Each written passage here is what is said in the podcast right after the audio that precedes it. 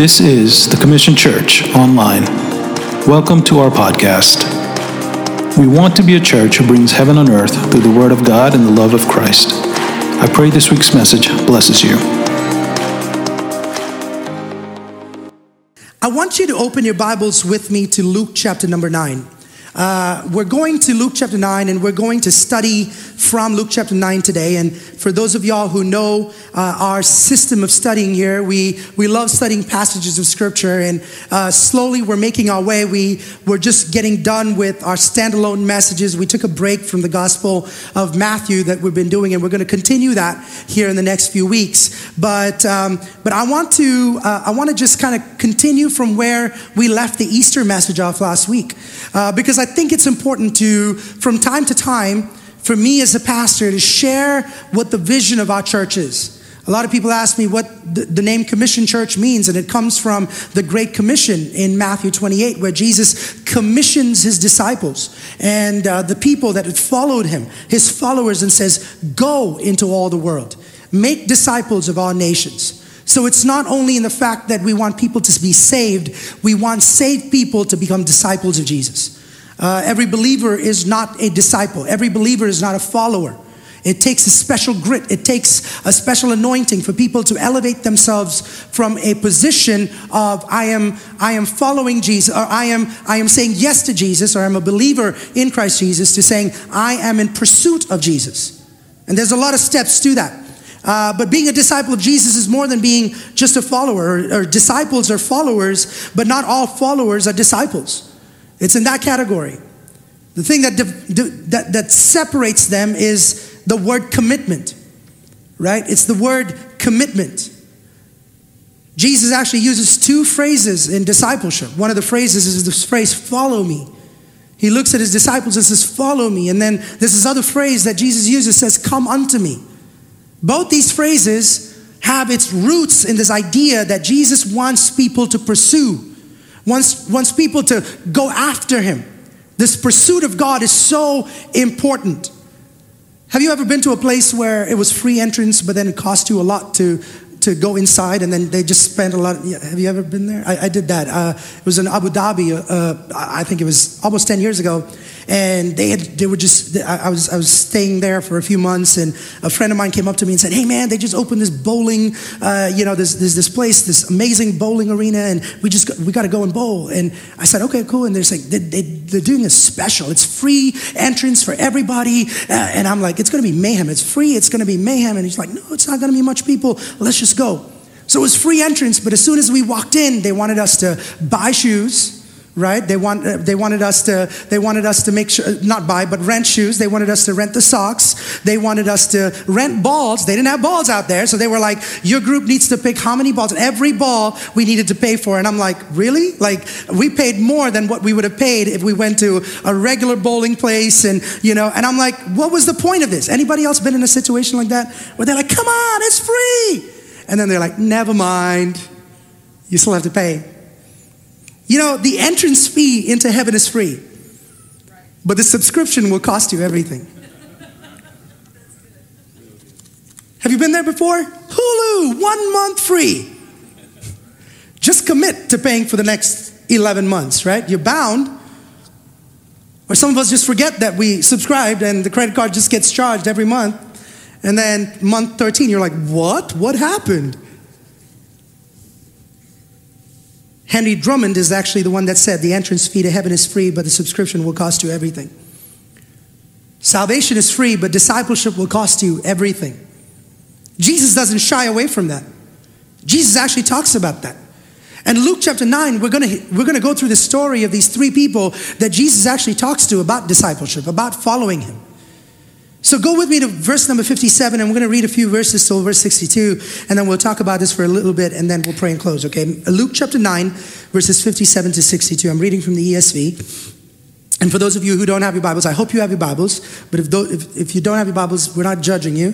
Just bring your Bibles next Sunday, okay? But we're, we're going to watch on the screen. We have the verses on the screen. And this is what the Bible says As they were going along the road, someone said to him, I will follow you wherever you go. And Jesus said to him, Foxes have holes, and birds of the air have nests, but the Son of Man has nowhere to lay his head. Verse 59 And another, to another, he said, Follow me. But he said, Lord, let me first go and bury my father. And Jesus said to him, Leave the dead to bury their own dead. But as for you, go and proclaim the kingdom of God. Verse 61 Yet another said, I will follow you, Lord, but let me first say farewell to those of my home. Verse 62 Jesus said to them, No one who puts his hand to the plow and looks back is fit for the kingdom of God. Now, Jesus is going on his merry way.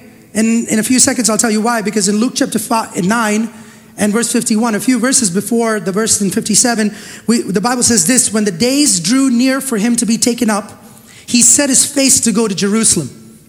Okay, the time of his taking up has come, and God, his Father, is leading him to Jerusalem to eventually get on the cross on Golgotha. We talked about that last week, but on the way there, on his journey there, he's being stopped by a group of people. And one person in this group of people, and the Bible actually talks about that later on. Uh, you know, he it, it, talks about it in, in Matthew chapter 8 and verse 19. The Bible says, A certain scribe said, Teacher, I will follow you wherever you go. This is the guy that that that it's, it's actually talking about Luke's, Luke's account of this version of the story is basically him coming up to him and saying, Lord, I will go wherever you go. Jesus knew that his time to glorify his Father by going to the cross was drawing near. So he is heading right to Jerusalem. His face is set on Jerusalem, his face is set on the cross.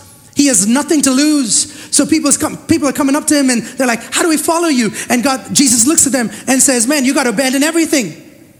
He doesn't have anything to lose. See, the gospel of Jesus Christ, and I'm, I repeat this over and over again because I want us to understand what Christian discipleship is. God never promised us a life of bed, a bed of roses. He never promised us a life full of, you know, like, like flowers and, and it was going to be all full of fragrance and, and niceties. No, that's not what God promised us. Jesus never leads anybody astray with his promises. On his way to the cross, Jesus meets these three men, and the price tags that they have on them are pretty heavy. We're going to be talking about three price tags today. The three price tags of discipleship. Number one, the price tag, the first price tag was this the price of personal sacrifice. Jesus meets this guy, or let's call him Mr. Too Soon. That was his excuse. His intentions were in the right place, like are the intentions of so many of us. He voluntarily says he will follow. It was his idea. Jesus didn't stop anybody. Jesus didn't stop in the way and voluntarily told him. He was stopped by, like Jesus was stopped by this man who says, Yo, I want to follow you. So Jesus says, All right, you want to follow me? Let me give it to you. He was a scribe, he was somebody that wanted to follow him as a master. See, and, and, here's the thing, right? The Bible, like I said, the Bible actually talks about this guy.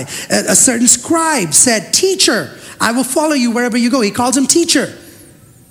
Now, this is a, it's a matter of, of, of importance because we have to understand the rabbi student relationship.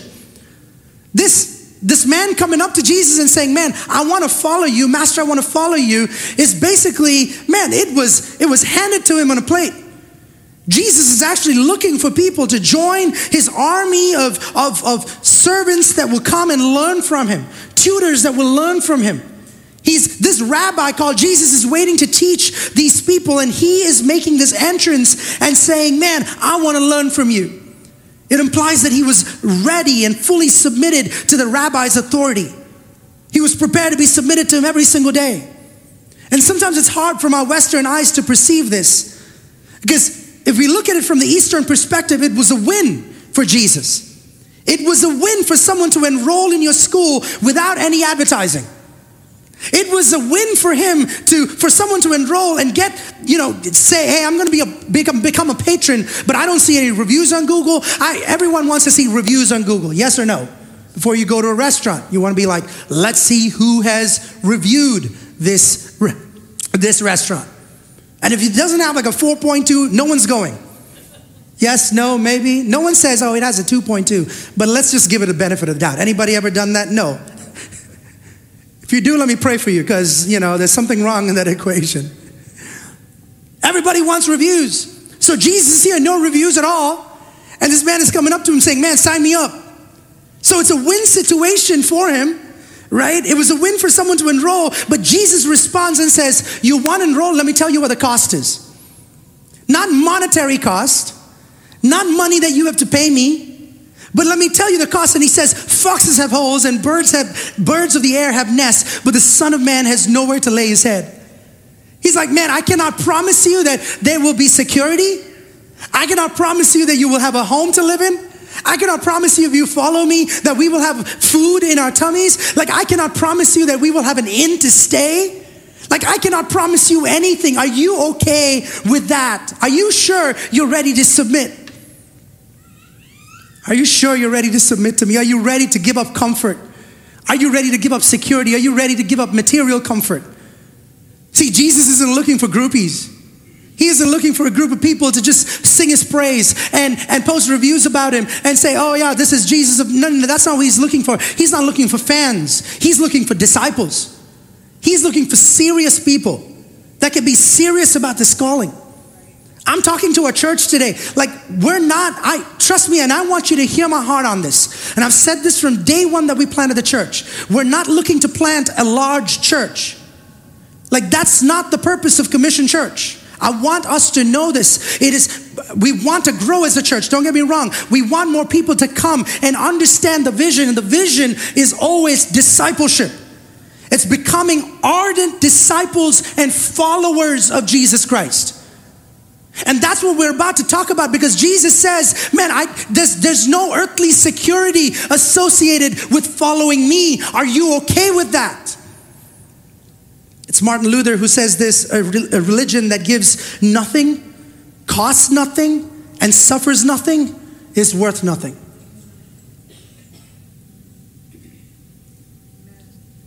Following Jesus can mean making sacrifices for the kingdom of God. And I see that day after day, the number of sacrifices people make when they follow Jesus. I see people in this church, the sacrifices they make in order to serve the Lord, in order to follow the kingdom, in order to make sure that the kingdom of God is preached, that the kingdom of God is enlarged. The Jesus model is a model of abandonment. The model that Paul talks to us in Philippians chapter number 3 and verse 8, where he says, Man, indeed, I count everything as loss because of the surpassing worth of knowing Christ Jesus as my Lord. Someone say, Lord. Y'all, when you know Jesus as Lord of your life, and we talked about this last Sunday, that's why I said it's a continuation. Because if you know Him as your Lord, come on. Like this has to dramatically and drastically change. For anybody that says, Jesus is my Lord, you will not hesitate for a moment to count everything that you have, regardless of if it's good or bad, it is loss. Your multi million dollar home is a loss. Come on, am I talking to somebody? The good clothes you have, your designer clothes, the fancy car you drive, the great kids that you've raised, all of them are a loss in the eyes of God because not that God is saying you don't need worldly pleasures, but if you count value in them, he says it's, it's going to be huge loss. And that's what, that's what Paul is saying surpassing worth of Christ Jesus, my Lord. For his sake, I have suffered the loss of all things, and I count them as rubbish. Someone say trash. He says, I count them as rubbish in order that I may gain Christ. Like in some versions, it says it's dung. Do I need to tell you what dung is? I don't need to tell you what dung is. That's literally what he's saying, is that's what I consider it. If, if Apostle Paul had emojis back then, he would put the poop emoji uh, at the end of that verse. And he would say, That's what I consider everything I have. Here's a well respected man. Here's a man that was at the feet of Gamaliel. Here's a man that was trained by the elite in society. Here's a man that had all of that going for him. And yet he was willing to sacrifice. Like, what are the sacrifices that you're still holding back on? What are the sacrifices that you can make for the kingdom of God in pursuit of God, in following Jesus that you're just holding on to tightly? I've seen people here at church for the cause of for the cause of Christ, for the cause of one person to know Jesus, for them sacrificing sleep. I know people that give up sleep and give up days of rest and people that take vacation time from work to come and spend in the house of the Lord.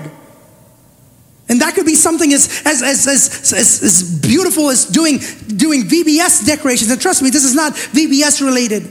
But I'm just saying, anything for the Lord that you do out of sacrifice does not go unnoticed by God. My God is drawn to people that make sacrifices. But here's a man that says, man, that's, that's too soon. It's a, it's a too soon of a thing. Like, I don't know if I can do this, Lord. Because he says, man, I, I don't know if I'm ready to sacrifice worldly pleasures, God. Mothers and fathers that, that let go of, of, of promotion opportunities to be at home with kids, that's a ministry to your family. That's a ministry to the Lord. Like, I admire Parents that say, hey, you know what? I am going to stay home. And although I could go and work and admire, I, I admire the moms that, that say, you know, I can work. I, I, I probably have the this desire to work, but I stay at home and I want to make sure that my kids have an education and are brought up in a godly home. And we want parents that are there for kids. And voluntarily, I've seen parents that have stopped working. One parent in the relationship has stopped working. They've taken a pay cut to live a less luxurious life because they wanted Jesus to be at the center of their family. That's discipleship. That's discipleship. And you know what? You will see that in the fruit of their kids. You will see that as the kids grow up. They are people that love Jesus. They are people that follow Jesus with everything that they have. And I'm not dogging people that have that, that work too. My wife has a full-time job. I am not dogging people that have full time jobs. Don't get me wrong. I am not telling, telling you to stop working or quit your job, but I'm just saying that our sacrifices made day after day after day. I talk about my wife a lot, the number of promotions that she has given up to just make sure that she has a work from home job so that she can be there for our kids and watch our kids grow up. The number of opportunities that she had to become a manager or a VP or whatever it is that she gave up so that she can have the flexibility of picking our kids up from school and being there to give them snacks when they come back from school.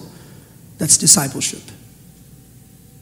I'm just not talking about being a church, church. I'm not talking about you just showing up to church or serving at church. Don't get me wrong. Discipleship goes in different levels. Like, like, like, are you willing to pour your time and effort to follow the Lord? That's what we're talking about. Paul, Paul actually says that, man, he's putting away his popularity, his position, his prestige, his status. He considers them junk in comparison to knowing Christ. Am I there? I'm not there. Am I there? I'm far from there. I'm like, Paul, I want to be you, bro. I, I really want to be you. Like when I listen to those songs, Lord, take my life, consecrate me all for you and for your glory. Take my silver, take my gold. Haven't you heard all those songs? Like, like, I, Lord, I surrender all. Sometimes when it comes to those verses, I'm like, mm, I cringe. Because I'm like, do I really want to mean this? Refiner's fire. Do I really mean that? All to Jesus I surrender. Do I really mean that? See, when we bow down to the God of comfort and convenience, we will lose to the spirit of sacrifice and the spirit, spirit of self denial. The gospel is never advanced on the wheels of wealth or personal comfort, church. Somebody asked me the other day, they were like, hey, where do you see a thirst? Is it, you've done ministry all over the world. You've done ministry in Southeast Asia. You've done ministry in the Middle East. You've done ministry in South America. You've done ministry in North America. Where do you see the fire of God most? And you know what I told them? I'll tell you where I don't see the fire of God most. Right here. Because we don't have to fast and pray for survival. You don't. When I asked my friend Pastor Mike from Nigeria and say, man, why does your why, why do you have so much faith? Why? Like, like your faith is extraordinary. Why? And he's like, Pastor, we have to we have to fast for to survive in our country. We have to pray to survive. So their level of, of faith is different. But for us, everything's and I'm just I'm just being, can I be honest? Can we be honest for a second? Like we're we're very comfortable The need for faith isn't doesn't arise a lot, but a faith that's not tested is not is not real faith at all, y'all. So when little issues come and go, when those ripples happen in our family, when our health problems come in, when our kids are threatened, man, oh Lord, what happened? You're coming closer to Jesus and you want to be closer. But if everything is going good and dandy, no, there's no sacrifice needed. Discipleship doesn't mean anything. But when the pressure of life comes crushing you, crushing down, and when weighs down on you, man, suddenly you want to start being a disciple. That's not, that's not what discipleship is.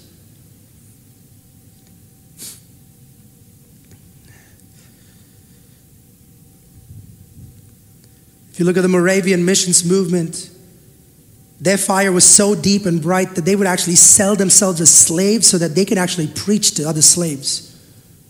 That was what discipleship and, and, and sacrifice meant for them. Like, imagine that for a second selling themselves as slaves, becoming slaves, so that other slaves might hear the good news of Jesus Christ. Who does that remind you of? Jesus. And he became man. Like, like our comfort doesn't allow us to do that, church. It doesn't. It requires us to deny the flesh, embrace the cross. A.W. Tozer said this a whole new generation of Christians believe that it's possible to accept Christ without forsaking the world. And that's not possible, it's not the equation at all.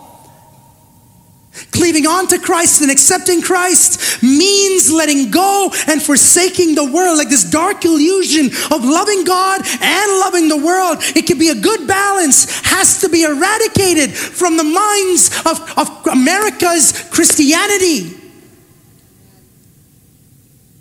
God said, Love God and love people, not God, love God and love the world. Those are two separate things. And if we don't understand the distinction, we run into this issue of loving the world so much that we just can't cleave on to God. Because if He's not Lord of all, He's not Lord at all. And I need us to understand that, church. He has to be Lord of every part of your life. If you call him Lord, make sure that he is a part of every, like he's Lord of every part of your life. So I thank God for families that make discipleship decisions. I told a family here that drove all the way from Mansfield this morning, they were the first ones to walk into the church. And I said, You drive the farthest, but you're here the earliest. That is discipleship. Is consciously waking up early in the morning and dragging the kids out, no matter how old their kids are, to an infant child, to drag them out and say, No, church is important. We need to be in the house of the Lord today. Church, your kids are watching how you serve God. Your kids are watching what you do to serve God and how you serve God. Your kids are watching how you give to the Lord. Can I encourage somebody to do this today? I do this with Mikhail and Carissa sometimes. I want to encourage you to encourage your kid. I want to encourage you to encourage your kids to give financially. Give them a dollar every Sunday and tell them to go and drop it into that offering box. Them how to give at this age. At this age. When they ask you why they're doing what they're doing, tell them about how God gave freely. Do you understand that discipleship is something that you and I are able to do every single day?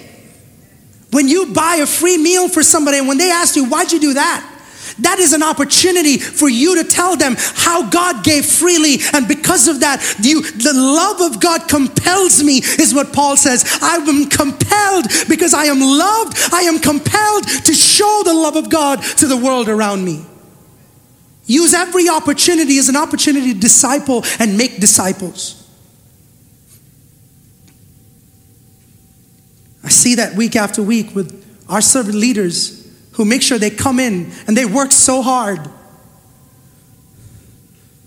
When push comes to shove, what kind of discipleship decisions are y'all making today? When I was preparing this message, I was like, Lord, I know that I'm not going to get amens all over the place. I know I'm not going to hear uh, Pastor preach, Pastor, say that again, Pastor. I knew that this was going to be a sermon like that. But you know what? It's okay. Thank you. But what are the questions we ask ourselves? What do we want from this life? What do what what is what what good is this for my family? What is what good is this for my career? But but the actual question should be, man, what will please God? Like what do you want, Lord? What does your word say about this? Mr. Too Soon was never heard of again. That was it.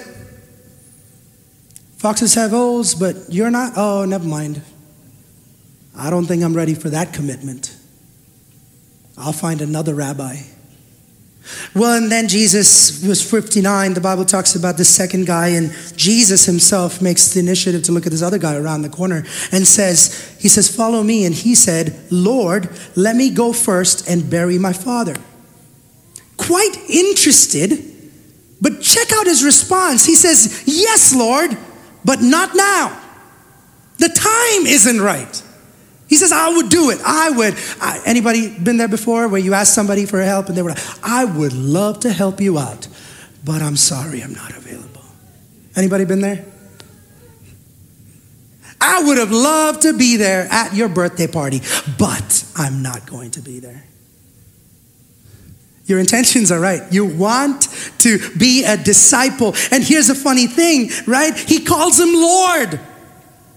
I'm going to talk about that in a second, but a father's burial is important in Jewish customs, in the, in the Jewish customs. So he says, Let me wait till my father dies, then I will come and follow. So the father's not dead.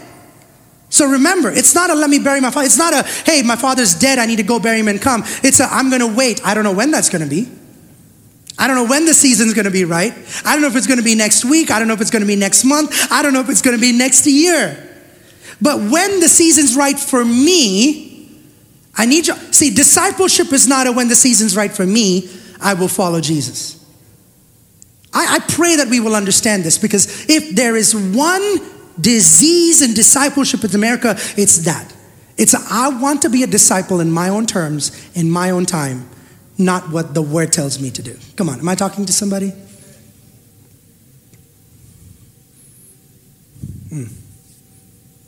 See, behind this request is this issue of delayed surrender. Point number two see, the price of earthly pursuit. This is Mr. Too Slow.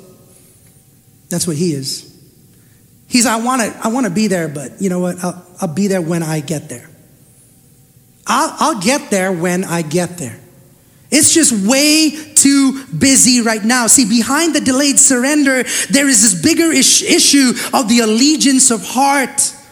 His request uncovers the issue of discipleship on my terms, not on God's terms, not what Jesus mandates. And Jesus says, Let the dead bury the dead.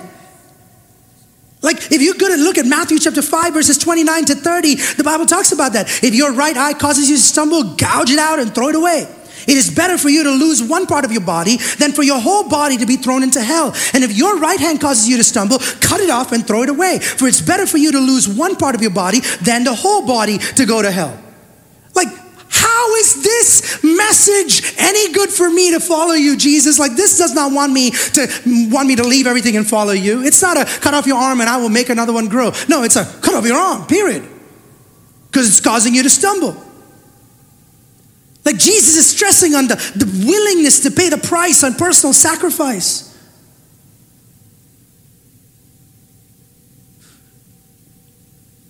Like, how many of us want to serve Jesus but on our own, ter- own terms, though?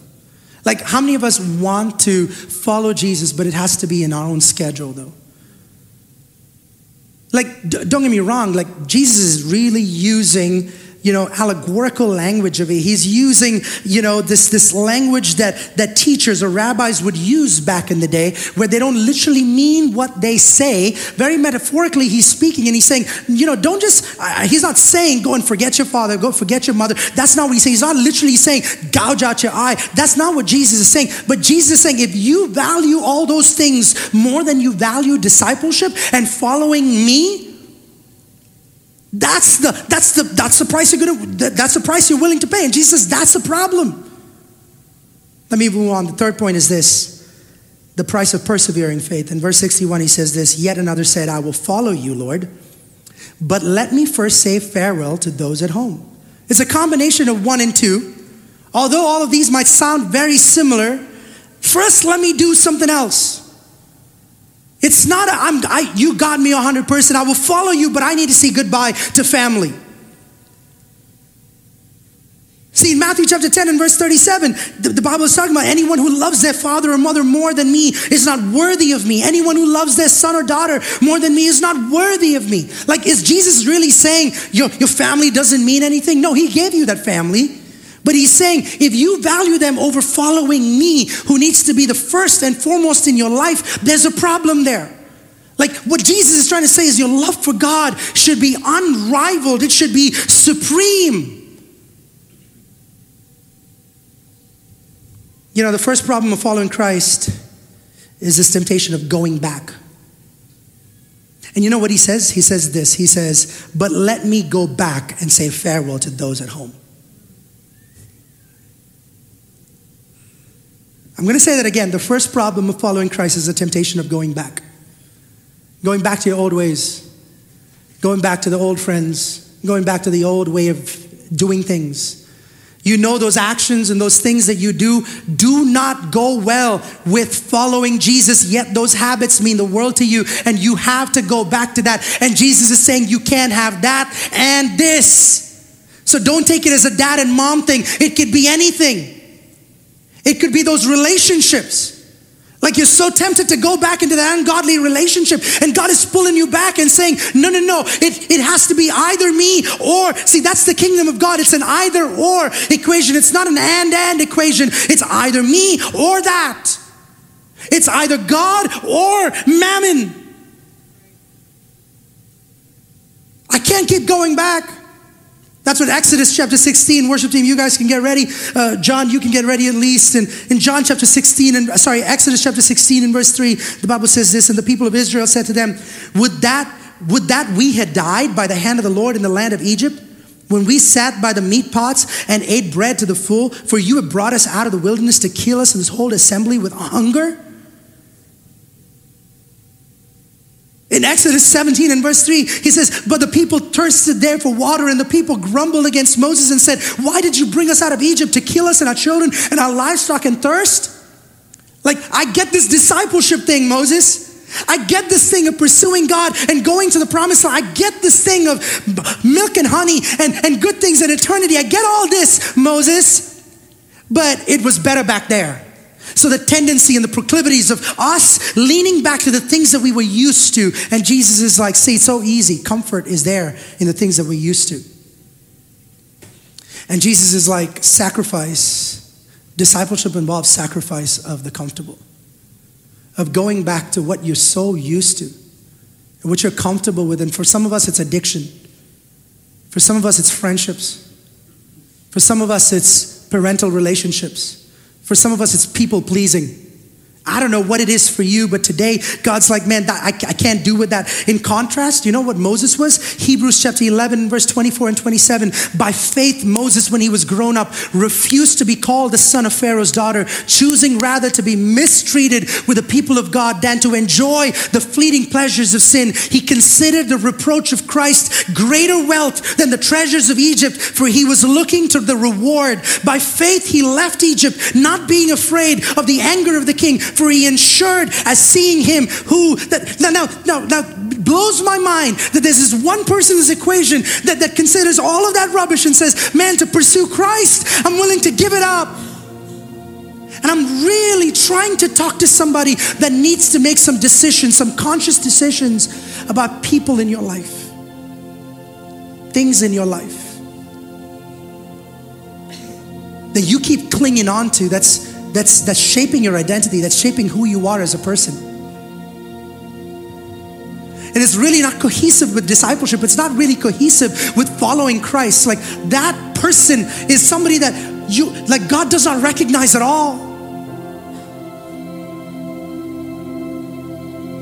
Like here's a Moses that, that, that, that by faith he was willing to, to lay everything aside, trusting in the unseen. He persevered by fixing his eyes on God. Three price tags the price of personal sacrifice, the price of earthly pursuit, and the price of persevering faith. You know what the funny thing is? We don't hear from any one of these three immediately after that. So, Jesus, I want to follow you. See, the, the reason why this world will not hear about many of us is because your intentions are great. Your intentions are great, but your heart really did not fully understand what true discipleship really meant. And remember this there are so many people that will not see heaven. There are so many people that will not hear about the saving grace of Jesus Christ because you did not fulfill your part of discipleship. Your kids will not know what serving in church means. Your kids will not know what serving God means. Your kids will not know what giving to God means. Your kids will not know what what eternity means because you were never passionate about people that were lost. You were not you were not willing to make sacrifices for the greater good of people around you that are perishing. I really want you to hear my heart on this church.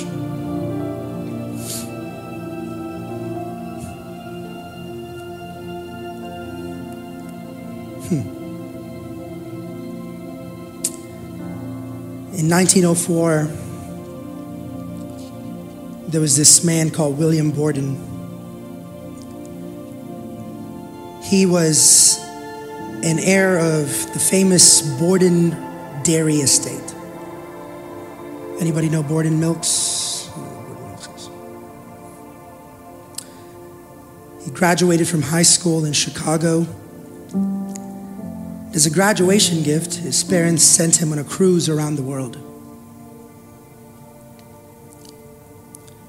While on this cruise, destination after destination, his eyes was opened, were opened into seeing the depravity and the need for Jesus in every country that he visited. And God began to open William's eyes and hearts to the masses of unsaved people around the world. And from, from one of these destinations, William wrote to his mother about his desire to be a missionary. Way before he came back home, he said, Mom, I feel like this is what I'm called to do.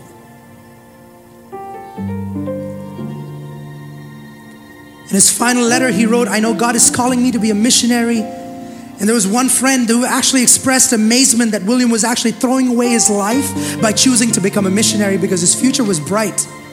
He had money, he had wealth, he had a business opportunity that would have just fell, fallen on his shoulders.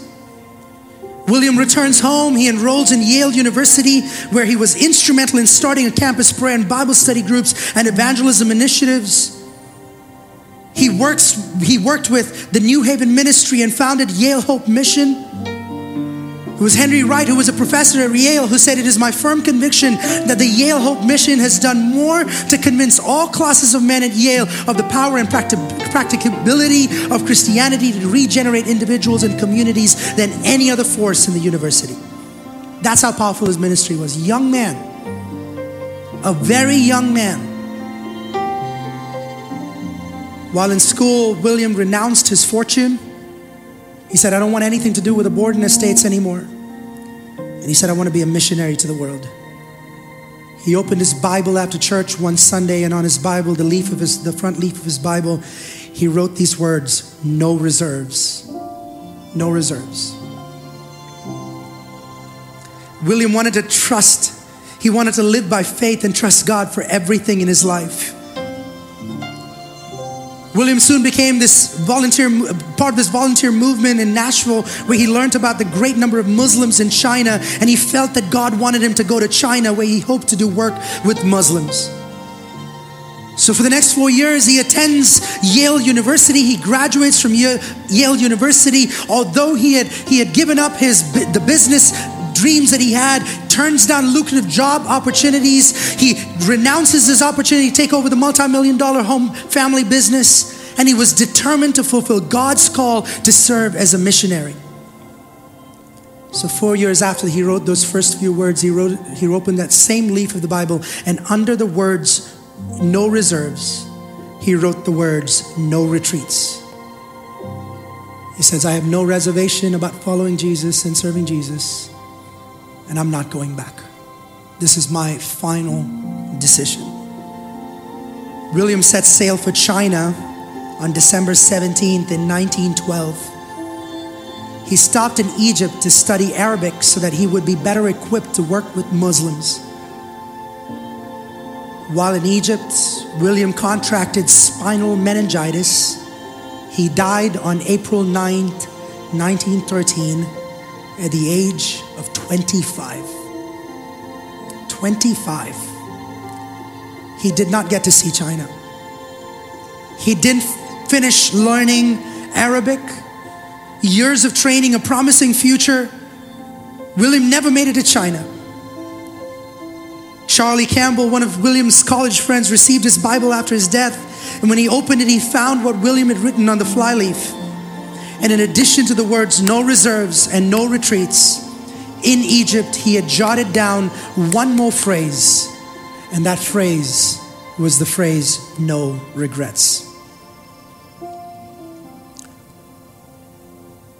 Today in Cairo, along with many other missionaries, William Borden's tomb can be found behind a dusty alley in a cemetery that's filled with overgrown grass somewhere in Cairo. But here's the, here's the sad part of that story. In Egypt was many, many, many decades and years and centuries ago, was a king who many of us know very, very famously as King Tut. Tutankhamun was only 17 years old when he died. He was supposed to be one of the, the, the, most aspiring kings that Egypt has ever seen, a pharaoh like none other. An accident caused him to fracture his thigh that became infected and ultimately fatal. This king was buried with solid gold chariots, thousands of gold artifacts. His gold coffin was found within gold tombs, within in gold tombs that were within gold tombs that were within gold tombs. This burial site was filled with tons of gold. The Egyptians believed in an afterlife and one where they would take their earthly treasures with them. But all the treasures intended for King Tut's eternal enjoyment stayed right where they will until Howard Carter discovered the burial chamber in 1922. They had not been touched more than thousands of years. See, I was struck by the contrast between these two graves because Borden's grave was obscure, it was dusty, hidden off by the back alley in a street lingered, littered with garbage and King Tut's tomb glittered with unimaginable wealth. Yet, these two young men, one who lived in opulence, called himself king, is in the misery of a Christless eternity, and the other, who lived a modest life on earth, service to one true king, in abandonment of all worldly pleasures, is enjoying his eternal, everlasting reward in the presence of God. The funny thing is, it's a seven minute drive in between these two tombs, or the remains of these two tombs. King Tut's is in a museum for everyone to see. But the eternal glory that surrounds that. What about us? Can you stand up to your feet, church? Worship team, you guys can get ready to come up. What about us? Like, this is like a desperate call for discipleship, y'all. Like, I want y'all to hear this as like like in this increasingly secularized idea of Christianity in this country. Like I want you to hear my cry. I want you to hear my plea. In this America that's that's man compromised by shameless consumerism, I want you to hear my plea where everything is measured by do I like this or do I not? Do I give this a good, like, how does this make me feel? Do I like this sermon? Do I not? Do I like worship today? Do I like do I like the lights? Do I like the haze? Do I like the band? Do I like the instrumental? Like do I like stuff? Like we're so engrossed in things like that that I pray that we will repent for this shameless consumerism where it's all about what I want and ask God, God, what do you want? Like the cost of discipleship is high, but are you willing to pay the price? Can I share my heart with you? I turned 36 in one month, 36 years old. Some of you are like, what? I thought you were 50. I lost all my hair, but I'm still young. I started preaching at the age of 10, y'all. 10 years old. 10 years old. Haven't stopped since. In one month from today, I will be, not from today, but in one month's time, I will be, I will have been preaching for 26 years straight. Can you believe that? 26 years straight. I met with a pastor friend the other day. He's been preaching for 30 years and he's retiring soon. I've been an evangelist in this time, I've been a missionary and now a pastor. I became a pastor because God told Sonia and I so clearly that we ought to be pastors in this season. When I said, Lord, why another church in Plano? The word of the Lord was, I need a life giving church that can fulfill my great commission. Not just a group of people that can just get together and worship, but people that will be disciples, make disciples, and be disciples to the nations. And you know, there's not one day that I wake up and spend time in prayer and I ask myself, what legacy am I going to leave? And guess what? I have dreams and aspirations and I have vision, you know, for this church and the ministry of this church. And I want to see a dream center in Plano and I want to see a center where we can have the, the ostracized and we can have the, the addicts and we can have women and, and all this stuff are dreams and aspirations that I have. And, and then trust me, nothing involves a big building. None of this involves a steeple. None of this involves a physical, none, none of it. It's great to have. Buildings are great and legacies are great, and this program and that program, and he did this and he did that. And plaques are great, and plaudits are great, and medals are great. But every single morning, I wake up to the reality of me asking me, Am I leaving a legacy of raising up disciples of Jesus? He didn't say grow the church, he said go and make disciples of all nations. And if you and I cannot be disciples, and if we cannot be disciplined to be disciples, and if you cannot make sacrifices in order to follow the path of discipleship, if all we care about is feel good messages and things that boost us and make us feel good, trust me, we are not fulfilling the Great Commission. And today, my voice, my plea, my cry is that we will repent and we will ask God to make us disciples who love God my question to you this morning is what legacy are you leaving behind for your family? What are you going to be known as? How can I be a disciple? Am I studying the word? Am I studying the word with my kids? Am I imitating Christ? Am I stopping to focus on people around me? And am I, am I focusing on God? My eyes are on Jesus. What is discipleship? Am I filled with the Holy Spirit? What is discipleship? Am I praying? What is discipleship? Am I serving? Am I am I pray, am I investing my time in people? What is discipleship? Am I making other disciples? Am I sharing my faith actively? What is discipleship? Am I taking up my cross daily? What is discipleship? Am I walking in faith? What is discipleship? Am I making discipleship intentional for my family? Am I surrendering every day? Am I living out the Great Commission? That's what discipleship is. As the worship team spends a few moments in worship here today, I want us to just give it to the Lord.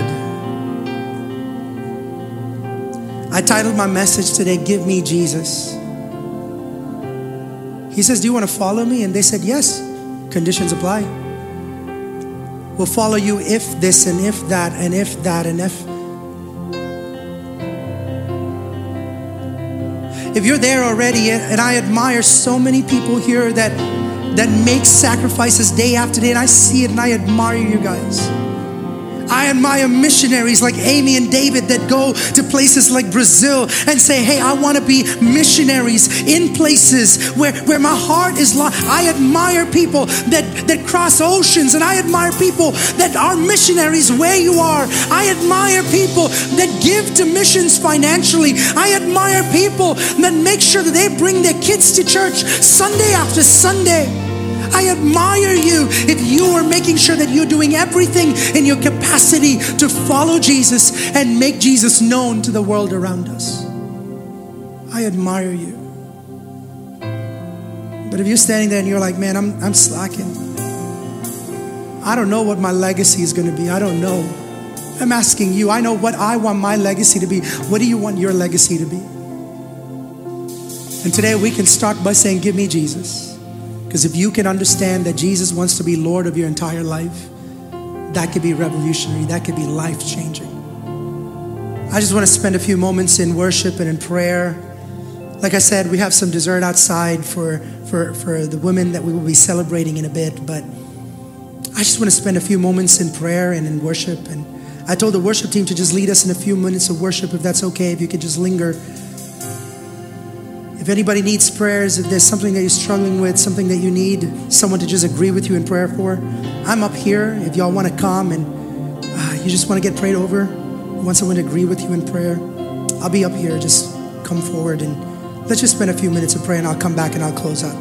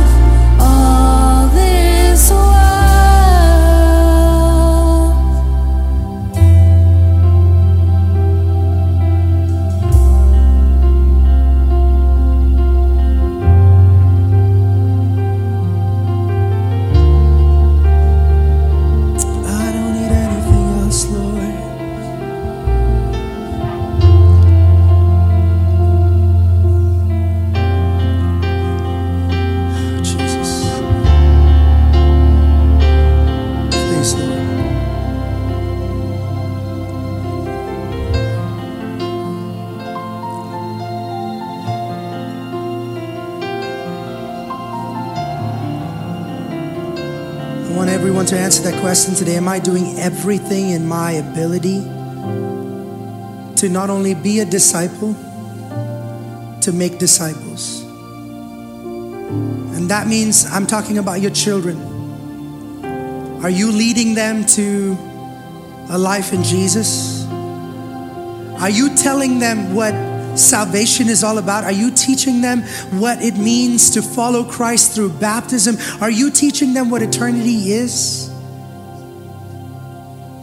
Are you allowing yourself to teach people around you? Are you telling your coworkers about why you have love and joy and peace?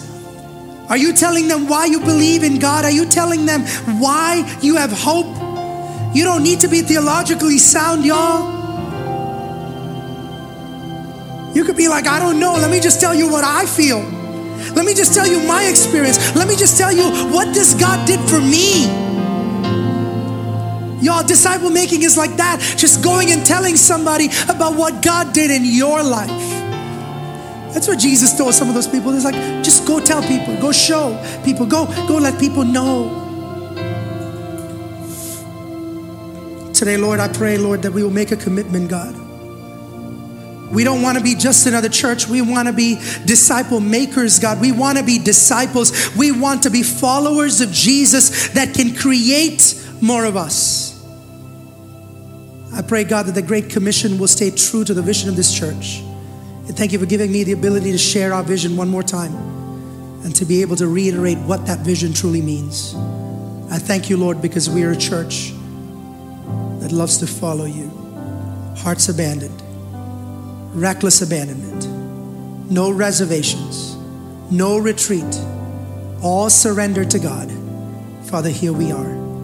We thank you, we praise you, all glory and honor be unto you. Church, may the Lord bless you, may He keep you, may He cause His face to shine upon you, may He be gracious to you, may He lift His countenance your direction, may He give you peace that passeth all understanding. In Jesus' name we pray, and everybody said, Amen. Thank you for listening. We love bringing you the word on so many different platforms. We are so thankful for what God is doing in and through us. We'd love for you to subscribe so you don't miss out, and don't forget to share this message if it has blessed you.